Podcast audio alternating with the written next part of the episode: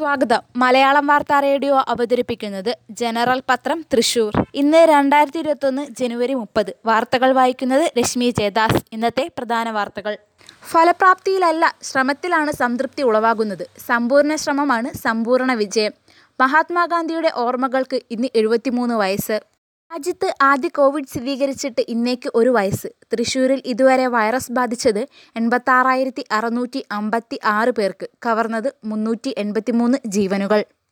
തൃശ്ശൂർ. കോവിഡിൻ്റെ ഇന്ത്യയിലെ സാന്നിധ്യം ഇന്ന് ഒരു വർഷത്തിലെത്തി നിൽക്കുമ്പോൾ രാജ്യത്ത് ആദ്യമായി കോവിഡ് സ്ഥിരീകരിച്ച തൃശ്ശൂരിൽ കാര്യങ്ങൾ ഏറെക്കുറെ ശാന്തമാണ്.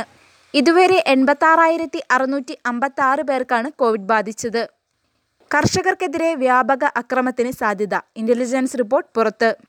ന്യൂഡൽഹി. കർഷക സമരവേദിക്കെതിരെയുള്ള പ്രതിഷേധങ്ങളെ തുടർന്ന് സിംഗി തിക്രി അതിർത്തികൾ അതീവ ജാഗ്രതയിൽ. നാട്ടുകാരെന്ന് ആവശ്യപ്പെട്ട് ഇന്നും ഇവിടങ്ങളിൽ ആളുകളുടെ പ്രതിഷേധവും അക്രമവും ഉണ്ടാകുമെന്നാണ് ഇന്റലിജൻസ് റിപ്പോർട്ട്.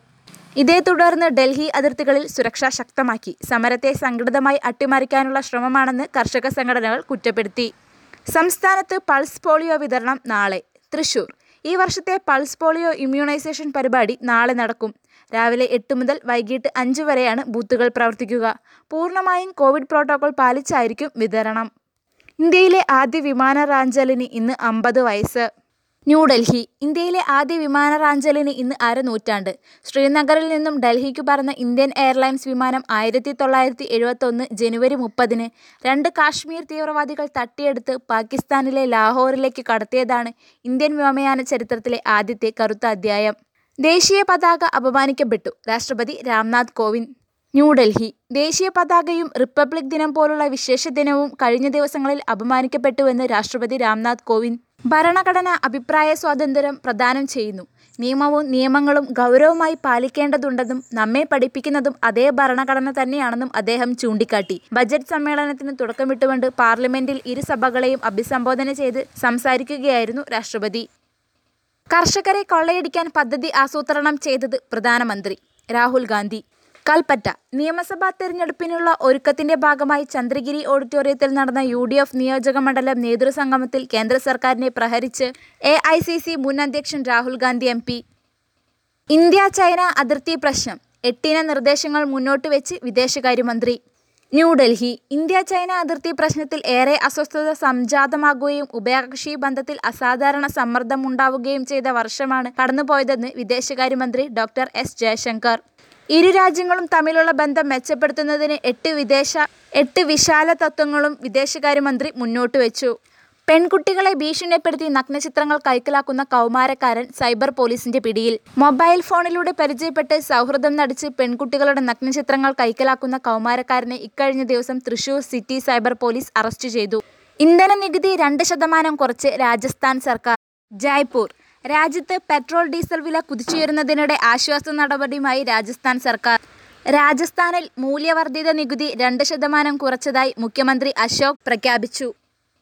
റോഡ് സുരക്ഷ ഉറപ്പാക്കണം ജില്ലാ കളക്ടർ. തൃശൂർ. റോഡ് സുരക്ഷ ഉറപ്പാക്കാൻ എല്ലാവരും ശ്രദ്ധിക്കണമെന്ന് ജില്ലാ കളക്ടർ എസ് ഷാനവാസ്. റോഡ് സുരക്ഷാ മാസാചരണത്തിന്റെ ഭാഗമായി നടത്തിയ പാർലമെന്ററി റോഡ് സുരക്ഷാ സമിതി യോഗത്തിലാണ് കളക്ടർ ഇക്കാര്യം വ്യക്തമാക്കിയത്. ഒരു കേസും സി ബി ഐക്ക് വിടില്ലെന്ന നിലപാടില്ല മുഖ്യമന്ത്രി. തിരുവനന്തപുരം. ഒരു കേസും സി ബി ഐക്ക് വിടില്ലെന്ന നിലപാടില്ലെന്ന് സംസ്ഥാന സർക്കാരിനില്ലെന്ന് മുഖ്യമന്ത്രി Pinarayi Vijayan. Case C B ഐക്ക് വിട്ടത് സംബന്ധിച്ചുള്ള ചോദ്യത്തിന് മറുപടി പറയുകയായിരുന്നു മുഖ്യമന്ത്രി. വാളയാർ കേസിൽ കുട്ടികളുടെ അമ്മയുടെ പരാതിയുടെ അടിസ്ഥാനത്തിൽ ആ കേസ് സി ബി ഐക്ക് വിട്ടു. ചേലക്കരയിലെ റോഡ് നവീകരണത്തിന് ഒന്നേ പോയിന്റ് എട്ട് കോടി രൂപ നൽകി. ചേലക്കര. പ്രളയത്തിൽ തകർന്ന ചേലക്കര ബ്ലോക്ക് പഞ്ചായത്തിലെ റോഡുകൾ പുതുക്കി പണിയാൻ തുക അനുവദിച്ചു. കാലവർഷത്തിൽ തകർന്ന റോഡുകൾ പുനർനിർമ്മിക്കാൻ ഒന്നേ പോയിന്റ് എട്ട് കോടി രൂപയാണ് അനുവദിച്ചത്. സർക്കാരിന്റെ ദുരന്ത നിവാരണ വകുപ്പാണ് ചേലക്കര നിയോജക മണ്ഡലത്തിലെ പതിനെട്ട് റോഡുകളുടെ അറ്റകുറ്റപ്പണികൾക്ക് തുക അനുവദിച്ചത്. ഗാന്ധി സ്മൃതി ദിനം യൂത്ത് കോൺഗ്രസ് പൊതുസമ്മേളനം സംഘടിപ്പിച്ചു. തൃശൂർ. യൂത്ത് കോൺഗ്രസ് തൃശൂർ ജില്ലാ കമ്മിറ്റിയുടെ ആഭിമുഖ്യത്തിൽ മഹാത്മാഗാന്ധി രക്തസാക്ഷിത്വ ദിനത്തോടനുബന്ധിച്ച് ഗാന്ധി മരിക്കാത്ത ഇന്ത്യ എന്ന പേരിൽ പൊതുസമ്മേളനം സംഘടിപ്പിച്ചു. എം ജി റോഡ് വികസനം യോഗം ഫെബ്രുവരി പതിമൂന്നിന്. തൃശൂർ. ഗതാഗതക്കുരുക്കിൽ വീർപ്പുമുട്ടുന്ന എം ജി റോഡിന്റെ വികസനത്തിന് വീണ്ടും ജീവൻ വയ്ക്കുന്നു. റോഡ് വികസനത്തിനായി സ്ഥലമേറ്റെടുപ്പ്, സ്ഥലം ഉടമകളുടെ പുനരധിവാസം തുടങ്ങിയ വിഷയങ്ങൾ ചർച്ച ചെയ്യാൻ ഫെബ്രുവരി പതിമൂന്നിന് മന്ത്രി വി എസ് സുനിൽകുമാറിന്റെ അധ്യക്ഷതയിൽ കോർപ്പറേഷൻ ഓഫീസിൽ യോഗം ചേരും. സ്ഥല ഉടമകളും ഉദ്യോഗസ്ഥരും വിവിധ സംഘടനാ പ്രതിനിധികളും യോഗത്തിൽ പങ്കെടുക്കും. ജനറൽ പത്രം പരസ്യം. ചുറ്റുവട്ടം നാടൻ വിത്ത് ബാങ്ക്. കുരിയച്ചിറയിൽ നടക്കുന്ന ചുറ്റുവട്ടം നാട്ടുചന്തയിൽ അടുക്കള കൃഷിക്കാരായ വീട്ടമ്മമാർക്കായി നാടൻ വിത്തു സംഭരണവും വിതരണവും സൗജന്യമായി നടത്തുന്ന വിത്ത് ബാങ്ക് ആരംഭിക്കുന്നു.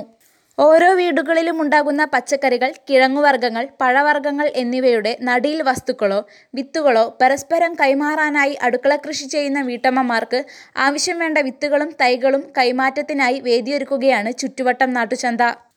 ഓരോ വീടുകളിലുമുള്ള കാന്താരി മുളക്, മത്തങ്ങാമുളക്, തുവരവിത്ത്, വയലറ്റ് മുളക്, അമരവിത്ത് തുടങ്ങി പാഷൻ ഫ്രൂട്ട്, കോവയ്ക്കത്തണ്ട്, കപ്പത്തണ്ട്, നാടൻ പപ്പായ വിത്ത്, മുരിങ്ങത്തരി, ഇഞ്ചി, മഞ്ഞൾ, മാങ്ങ ഇഞ്ചി, കസ്തൂരി മഞ്ഞൾ, വീടുകളിൽ മുളച്ചു നിൽക്കുന്ന കറിവേപ്പിൻ തൈ തുടങ്ങി അടുക്കള കൃഷിക്ക് ഉപയോഗിക്കുന്ന എന്തും വീട്ടമ്മമാർക്ക് വിളിച്ച് ചോദിച്ച് ആവശ്യത്തിനനുസരിച്ച് ചുറ്റുവട്ടം വിത്ത് ബാങ്കിലേക്ക് നൽകാവുന്നതാണ്. ഇതിനോടൊപ്പം അവർക്ക് ആവശ്യമുള്ള വിത്തുകൾ, തൈകൾ ആവശ്യപ്പെടുകയും ചെയ്യാം.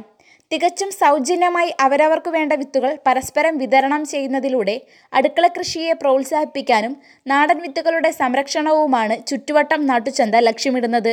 കൂടുതൽ വിവരങ്ങൾക്ക് ഒമ്പത് നാല് പൂജ്യം പൂജ്യം ഒന്ന് ഒൻപത് പൂജ്യം നാല് രണ്ട് ഒന്ന് എന്ന നമ്പറിൽ ബന്ധപ്പെടാവുന്നതാണ്. വാർത്തകൾ കഴിഞ്ഞു. നന്ദി. കൂടുതൽ വാർത്തകൾക്കായി ഞങ്ങളുടെ വെബ്സൈറ്റ് മലയാളം യൂണിക്കോഡിലുള്ള ജനറൽ ഡോട്ട് കോം അഥവാ general dot net dot in സന്ദർശിക്കുക.